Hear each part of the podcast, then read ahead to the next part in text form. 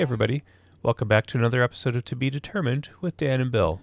Today we've got a double feature for you a short story by Terry Bisson from the early 90s called They're Made Out of Meat, and a short story from 1950 by Grandmaster Damon Knight called To Serve Man. I'm just happy we are done talking about Harlan Ellison. Yes, we move on from horror to, well, comedy and something like comedy. Much lighter fare. Much lighter fare. Thank goodness. Neither one of these stories is very long. Neither one of these stories is very complex.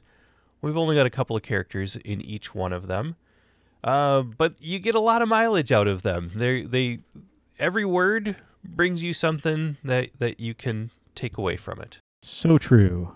So let's start off with "They're Made of Meat." Set us up, Dan. So, story title is They're Made Out of Meat. It was written by Terry Bisson published on or around 1990 or 1991 in Omni Magazine, depending on what source you're looking at. And I think this is just an absolutely fabulous piece of writing as it pertains to humor in science fiction. I agree with you there. It's it, it's short but lively, and it it doesn't fail ever. Yeah, you, this story is maybe two or three pages long at the most. It, it consists of essentially two characters dialoguing with each other. There's no background, there's no storyline, there's just these two beings. We don't know who they are, what they do, where they are, what the time frame is. It's all completely left to the reader to imagine. The the one thing we do know is that they are apparently looking for uh, signs of intelligent and sentient life in the universe that seems to be their job, and they have run across humans and are deciding what they're supposed to do now that they've met us. Good setup. I want to go back and count, I probably should have, how many times the word meat appears in the story. Because yeah. it is part of the running joke. Or, I suppose, it, if you're vegetarian, the running gag. Right. I mean, even the very first line, which is also the title of the story, says they're made out of meat. And that's the first line that the first researcher, or whatever he is, says to the other researcher. And they start going down this path of, of meat. What, what are you talking about? Well, then they're talking about, of, course, they're talking about humans, us, and saying, yeah, they're, they're all made out of meat. And this is just they're incredulous. They can't believe this. They're like, well, I, I don't get it. This is just so far out of their realm of experience that they, they don't know how to wrap their hand, wrap their their brains around it or whatever they have for brains. And so they go down this path of all right, well, what are they doing? Yeah, they it, it talks. This meat's talking. It's thinking. It's it sings, and they're just every time something comes up, they're just shaking their heads, going, "This is just not possible." And then they start going through a little rationalization like, oh, well, maybe they're not real meat. Maybe they're just only meat sometimes, like, you know, when they have an intelligent phase where they're not meat, or maybe there's some other explanation for how they have intelligence, just trying anything, but but actually accept the explanation that humans are indeed made completely out of meat.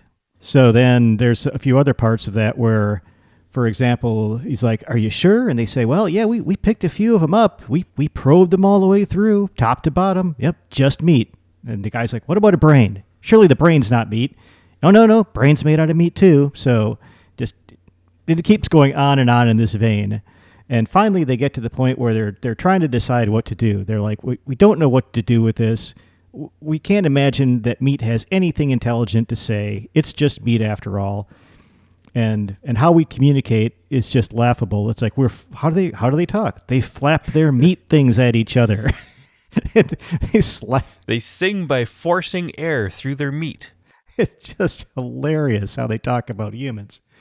And so he's like he's like singing meat. This is altogether too much. What do you advise? And the guy's like, well, officially or unofficially. And they basically say like like most good you know, and this is one of the great human qualities about this story is since they've decided that they have no idea what to do, they can't figure out how this can even possibly exist. They'll probably be a laughing stock of the whole galaxy if they bring back this news about Beat. They decide to sweep the whole thing under the rug and forget we ever existed. My favorite line leading up to that is so the the, the first guy, the first the first alien, the first being is trying to convince the the second one that yes, he's talking about meat. And the second one says, "Thinking meat. You're asking me to believe in thinking meat." Yes, thinking meat, conscious meat, loving meat, dreaming meat. The meat is the whole deal. Are you beginning to get the picture? Or do I have to start all over? He's just so incredulous. And and like the all of the all, I, I can imagine this as such a fast banter back and forth between the two of them. Right. I mean, you can. I don't think we mentioned it, but this this story has actually been you know made into a radio play and has been made into a few video productions that are out there online. You can look at. It's not necessarily true to the actual dialogue of the of the story, although there are they're both pretty good. But I, I still much prefer this version in in the written form.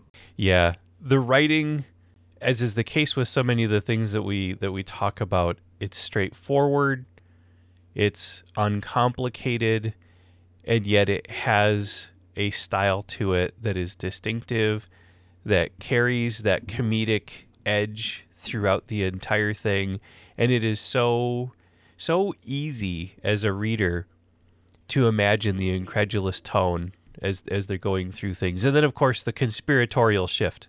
Yeah, we just have to look at it like we like humans, right? Because we do this stuff all the time, and we see it done all the time, where where people get new information, new ideas, and they're just like, "No way, that that can't possibly be correct." We'll just ignore that. I mean, I I can see the author being at some kind of convention where people are going on about you know humans and how special and great we are, and how you know uh, carbon based life forms are the only way intelligence can exist. And he's like walking off going, You guys just don't get it. I'm going to write a story where it's the exact opposite and see what happens. I'm going to prove you wrong. Yeah. I actually ran across a term called carbon chauvinism, which apparently is the the belief that only carbon based life forms can can be intelligent or develop you know biological intelligence. Never heard of that one before. Well, and I love the well, it's not even the implication, it's the outright statement that these alien intelligences come along, hang out on our planet long enough to observe several generations of human beings in action. They interact, they probe, as he says, and always got to have a probe. That's right. Back to the probe again. We haven't had one in a couple episodes. Well, and the conclusion that they come to is that there is nothing of merit or interest on Earth. And so they're going to pretend that they never met us, keep moving on through the universe, and they are convinced that because we are so planet bound and pathetic, that there is basically no way that anyone will ever discover that we exist if they say that we were that we don't and they mark our galaxy or our corner of the universe as unworthy of further exploration. Unoccupied. Nothing to see here, move along. Yeah, they're like, oh, they're only stuck on one planet. You can only travel to other planets in special meat containers. yes. And we can't go faster than the speed of light, so it's really unlikely that we're ever going to meet anybody else. So they can just pretend we don't exist and walk away. And then as they walk away, they're talking about their their next little place they're going to go, some like a hydrogen intelligence or something like that. Right, in a class 9 star in G445 zone. Who apparently have uh, been off the grid for a while and are now you know, reaching back out to the universe to be social. And the, the one researcher's like, yeah, they always come around. The other one replies with, and why not? Imagine how unbearably, how unutterably cold the universe would be if one were all alone which is exactly what you know they're consigning humanity to, or or eh. meat meatanity.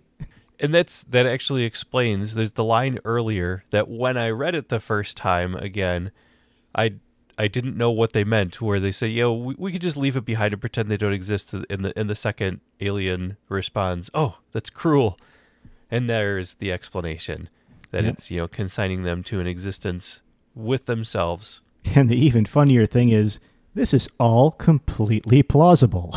I mean, if you think about it, yeah, we, it, it, explains all the facts and the evidence. We have not seen or contacted any alien life, hasn't contacted us as far as we know. But here's why they just don't like us. The line that I was thinking of The the first one or the second one responds, "Cruel, but you said it yourself. Who wants to meet meat? And the ones who've been on board your vessels or our vessels, the ones you probed, you're sure that they won't remember?" And of course, you know, the response is, "They'll be considered crackpots if they do. We went into their heads and smoothed out their meat, so that we're just a dream to them." Yes. A dream to meet, as they put it, which, as far as we can tell, is means that you know humans, of course, dream about aliens, or or we we conceive and conjecture about aliens all the time, and they're actually out there, uh, but they just don't want to talk to us. So, of all of the stories that we've that we've looked at so far, you know, we, we began with the Sentinel, where we were wondering, well, what are the aliens going to be thinking, or what is their what is their motive when they find us? So, the implication in the Sentinel is that they're going to come along, and whatever their motives, they were waiting for us to become relevant, and then they're going to come back and check on us again. And in this story, they the aliens are here and first person deem us unworthy. there is no merit here, so we're just going to keep on moving. So it's funny, we are we are not ants, we are not food. We just don't rate as worthy of any further contact from them in this particular story. Hmm, that's actually probably a good segue into our next story where humans are very relevant to the aliens. That's right, and where their composition as meat becomes something that is well, worthy of speculation. So the other story then, Damon Knight's uh, classic sci-fi story To Serve Man, again written in 1950, eventually becomes a Twilight Zone episode. Which is probably how most people know about it. This story posits or poses aliens, the Kanamit, have come to Earth and they've sent their emissaries. And the, the story actually opens where three of them are at our United Nations in assembly, and they're being interviewed. And the main characters, the two characters that drive all of the action, that drive all of the observation, are actually UN translators who have learned enough of the language, the spoken language at least, of the Kanamit, that they are translating for human ambassadors to the UN. It's kind of funny. The UN is always like much more powerful in like 1940s and 50s and 60s stories than, than in well, it was a ones. relatively new thing back then, and of course, you know, we get we end the First World War, or the First World War, the Second World War. Where do we go from there? Well, the next enemy's got to be interstellar, right? And of course, you know, we're on our way to being a united planet at that point in time, and that didn't work out so well. But that's neither here nor there. Well, see these uh, the basic events. The Kanamit bring their first gift to us is is inexpensive, easily manufactured power. That's basically an endless supply of power. They come back and they offer up additional gifts. So specifically, they have a device that makes any arable land, well, basically up to doubles its output for food. And then their third gift that they come back with is a device that makes it so that explosives cannot detonate within the zone of coverage of this device. So they're giving us energy, food, and no more war. No more war. Along the way, they submit to a polygraph test, and the American, or well, the American, the actually French scientists, but the human scientists is where I was going with that, are all convinced that they have adapted the device so that they can judge the the truth or or not, as the case may be, of, of the aliens as they are speaking, and they're convinced that they have it right and that the aliens that their their motives are altruistic. Yeah, even though they don't really quite do a very good job of interrogating the aliens, they ask them, you know, three or four questions. The aliens answer, and everyone just walks away and agrees, "Yep, they're they're all good," which probably isn't real realistic. There's a little bit of it is a story. skepticism, but not enough not enough pushback to really, you know, be of, of merit or of note. However, one of the two translators, a gentleman by the name of Grigori, he continues to be somewhat skeptical. And so the story the, the the opening half of it is all one moment and then the second half of it is several months worth of time that travels relatively quickly or that passes relatively quickly. So the the earth begins to implement these gifts and There's no more famine. There's no more war. There's no more unemployment.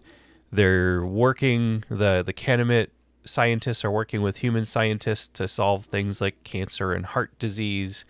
So the world is becoming a much Yeah, make us taller and stronger and healthier and all sorts of, on the surface, great ideas. And so somewhere along the line, Grigori manages to steal a book from the visitors, and it takes them a long time to begin to decipher that the title of it is To Serve Man. And so the two original translators, they're working at it, they're working at it, they're working at it, and um, the the first one, the one who isn't skeptical, goes off on vacation to Canada for a couple of weeks. I thought that was a funny little detail. And he comes back, and Grigori shows up, and Grigori's looking all haggard. He's looking like he hasn't slept in a couple of weeks. He's got the book clutched under his arm, and he's like, "What's up? You look terrible. What's going on?" And as they as they huddle up, and he's talking, he says, "Well, I've translated the opening paragraph, and it's not good. It's a cookbook." Dun dun dun. And there's your Damon Knight twist. And that's the kind of ending that he is known for. Yeah, and he makes reference to the point that apparently all these Kanamit people on the on the planet are walking around with a copy of this thing in their back pocket. So everyone kind of knows it's there, but they say, "Oh, to serve man, yeah, they're they're serving humanity. They're bringing us peace. They're bringing us food. They're bringing us all these great things." And again, no one really questions the motives as long as the money's flowing in. And it's really, in actuality, then the the the equivalent of any of us walking through a state fair and checking out the walk-in steaks while they're still walking around. We've got our cookbooks. How are we going to prepare our steaks? How are we going to prepare our roasts? Checking out the goods, you know, maybe picking out our selections, because that's one of the other details is that they begin gathering human emissaries to go on. It's the, it's framed as a 10-year exchange program where you're going to go back to their home world for 10 years. Of course, 10 years long enough to be forgotten and for it, you know, to, for them to be able to get a lot of people going their way. Well, they're turning the whole rest of the planet into a big farm. That's right. So no more war, so the the product isn't killing itself, it isn't killing each other, getting really nice and healthy and fattened up, you know, just like we do to free-range chickens. Yeah, so the the humor in this story obviously comes with this little twist at the end, and you know, I, I assume it's meant to be humorous and not kind of you know grim. at least that's the spirit I'm taking it in. It's like, oh yeah, it's a cookbook. Aha, we we we get the twist. Well, and that's it. Is that Damon Knight is known as one of those authors who will take on some big ideas, but he tends to have something, you know, a, a, a bit of a light take on things, or or it ends in such a way that, well, yeah, it's the twist ending. You know, one of his other Twilight Zone episodes is the one where Burgess Meredith plays the the the Weasley old man who finds out that he's the last person on Earth and he loves to read and he's walking up the steps to the library thinking he's the last person Right, I on Earth and one. yeah, and, and he's he's set for life and he drops his glasses on the steps and they break. So yeah, that's Yep. another Damon Knight ending. You know, that's that's Yep. the kind of storyline that we're talking about here.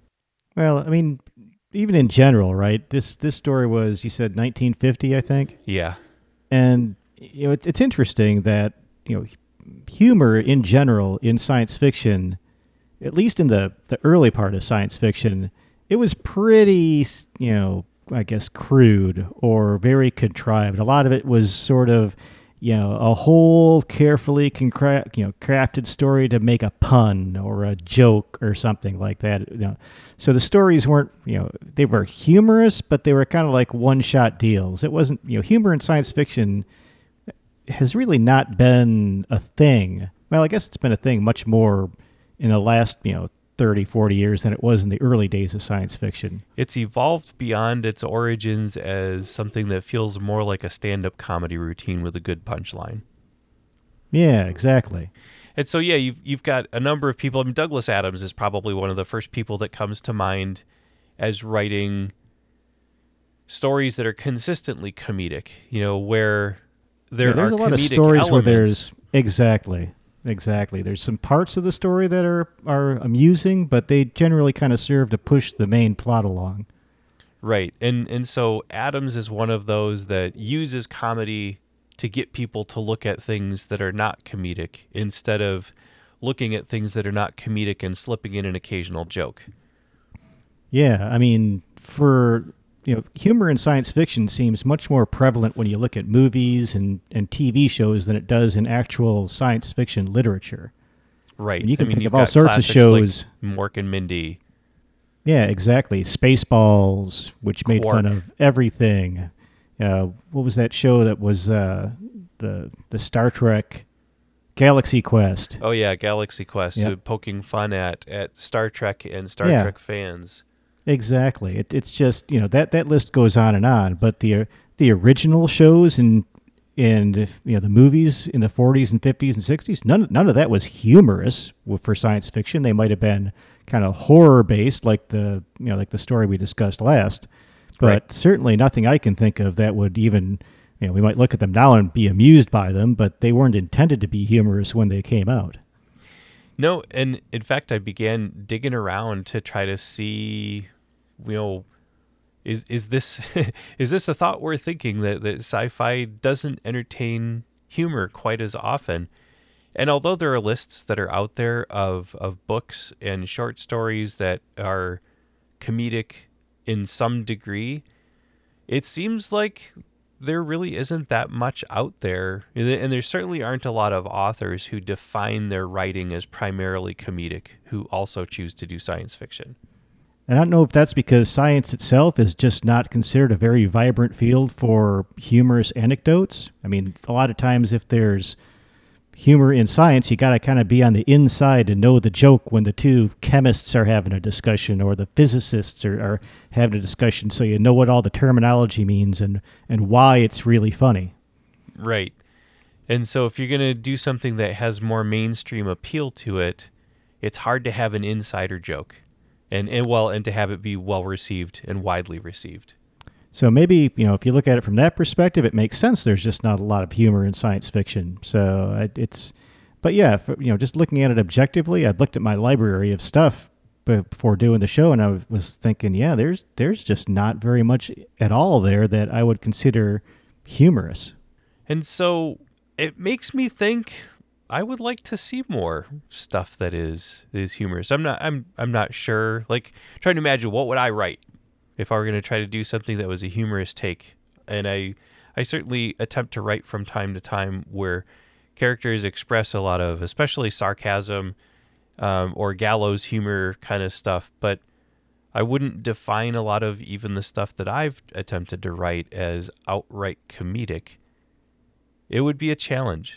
I think it's a lot harder than people would think. Yeah, well, and it it it goes along with acting. Comedic actors are almost always those that make the transition from pure comedy into a mix of of genres including drama. I mean Robin Williams for example comes to mind. When he was first beginning to do those kinds of things, people were amazed. Oh my gosh, this guy can really act. And you think about how complex of a of an action it is to embody a comedic character and to be able to do those kinds of things. You're really subsuming your own personality into that character a lot more than you might with some other kinds of acting or some other some other genres of acting. So it shouldn't come as a surprise, and yet it did. And I suppose that that same kind of concept travels into written word. You know, it, it's it's not an easy thing to sustain a comedic flow in written word.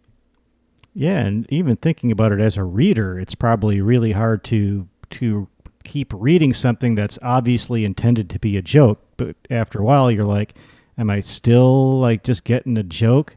Now, of course, you look at, you know, the the one defining uh, piece of literature, which as we discussed before is Hitchhiker's Guide to the Galaxy, and it's humorous all the way through, but it's also interesting because he uses different types of humor throughout you know all of the different stories that he tells and all the different characters and all the different scenes that are set up. So it doesn't read like one long joke. it's you know three or four or five. How many books are there? Uh, at least four. There's quite a few now. Well, there's an original trilogy, and then he continued to add books to it after that. Yeah, but it's sort of like you could read those books and and constantly find something new or a new twist on something that you hadn't heard of before. So, even though it's written as humorous uh, from a humorous standpoint, it's still very approachable and very interesting. And someone who crosses over into sci-fi, but is, is is more recognized as a as a fantasy literature author, Terry Pratchett, is another one of those that has managed to continuously uh, or you know he's he's managed to sustain that comedic voice through all of his writing and whether he's doing science fiction or fantasy whether it's short fiction or long fiction he's always got that that inherent um, you know that, that sarcastic view that off kilter perspective on the world that he's playing with there and it, it, it really is an accomplishment and, and I you know I, I admit that I'm one who I love dark fiction. I love the stuff that's in between. I love stuff that's that's really fast paced, but every once in a while I I really appreciate the ability to turn to somebody like Adams or Pratchett and and to escape from some of that that heavier darker stuff.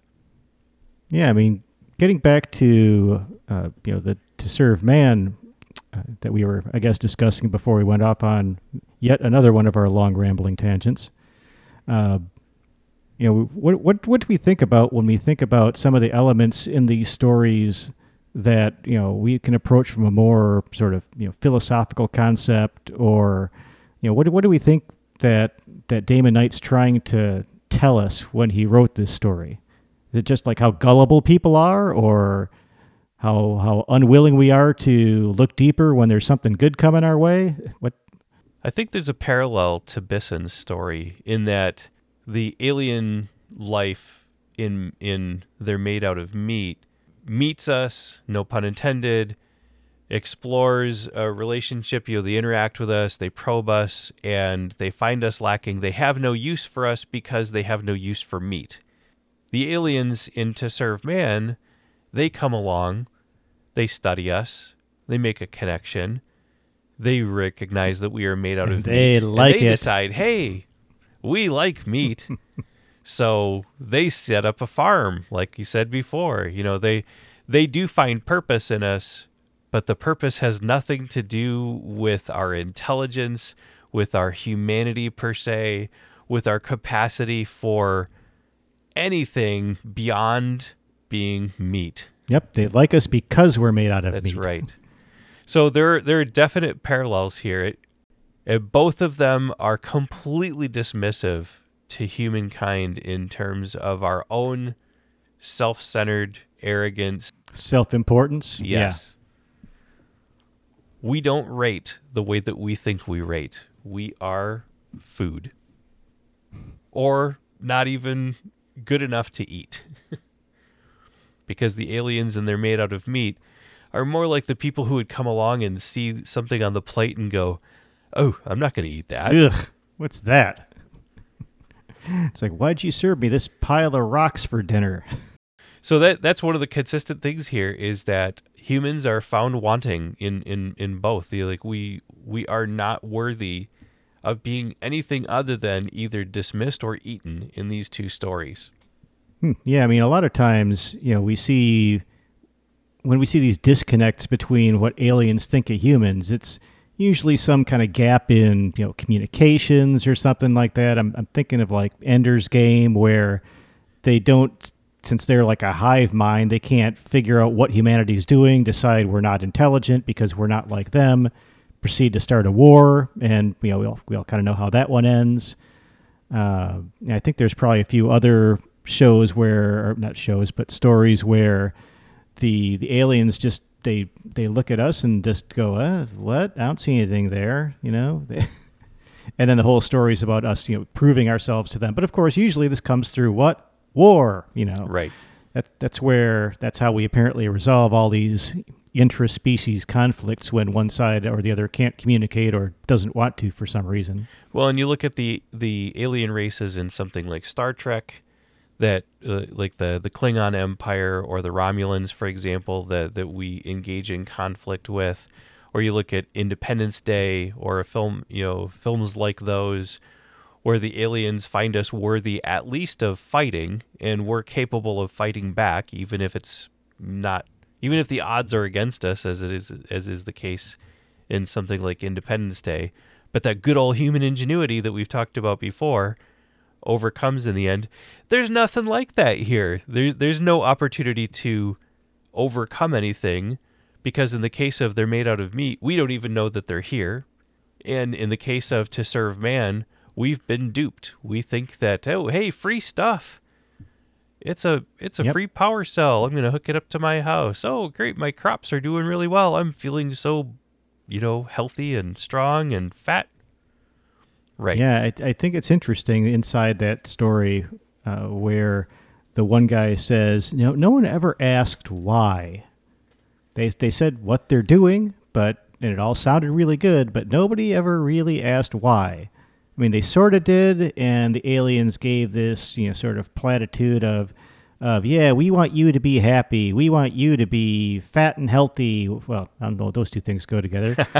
we want you to be healthy, we want you to be strong, and of course, that was all true. But then you have to say, well, you know, it's like when you have the kids and they keep going, why, why, why, why? It's like, okay, well, why do they want us to be happy? Why do they want us to be healthy? and those questions never got asked as soon as you know the gravy train was flowing. That's right, and I think that there's something to that. How often do people, you know, we trade something? Here's the thing. Give me access to your data, give me access to your life, give me access to whatever it is. You know, we, we tend not to question free. I, and even though this was written, what, goodness, 70 years ago, I think that there's humans haven't changed there. a whole lot since. That's right. Yeah, we just have different, different, you know, free things that get offered to us, and it isn't the aliens. Well, unless Zuckerberg is from another planet, could be. Well, I mean, you've got people that send you. I don't know if you ever had it, but sometimes free Amazon shipments will show up on your doorstep with free things inside, and you know, believe it or not. That's not really a benefit to you because apparently there's this thing where people will send out free packages and then use you as a reference or saying you're a customer and write glowing reviews for themselves on right. Amazon. So if you get free stuff, you might want to question it. Confirmed purchase. That doesn't necessarily mean that any money actually changed hands. Yeah, it's amazing what we can come up with as retailers. That's right. So these stories are not the longest, not the most complex. There really aren't elements that are anachronistic in the stories that call attention to themselves as well you know they're both set as they are. One has very little context in their they're made out of meat and the other one is set in the 1950s it's not a futuristic story. It's a contemporary story with an alien race coming into it. So you can't really yeah. They're made out of meat. Could have been done in the 1600s. You right. know, could have been done 500 years from now. It could have been done in 1950. There really isn't a lot that sets these apart from the times that they are in, or rather, that would make us look at them and find them in any way, shape, or form lacking for the times that they are set within. No, I, I think these two, both of these stories are are written specifically to make you take a look at humanity and and our supposed special place in the universe and realize that's really not the case because as soon as you shift your perspective to some other race with completely different motives biology or you know whatever standpoint you want to look at it from all of a sudden we're just you know one more uh, race of people or a race of something that may or may not have any value to them at all. So we're only important to ourselves. And are we ever going to change? Well, that's to be determined.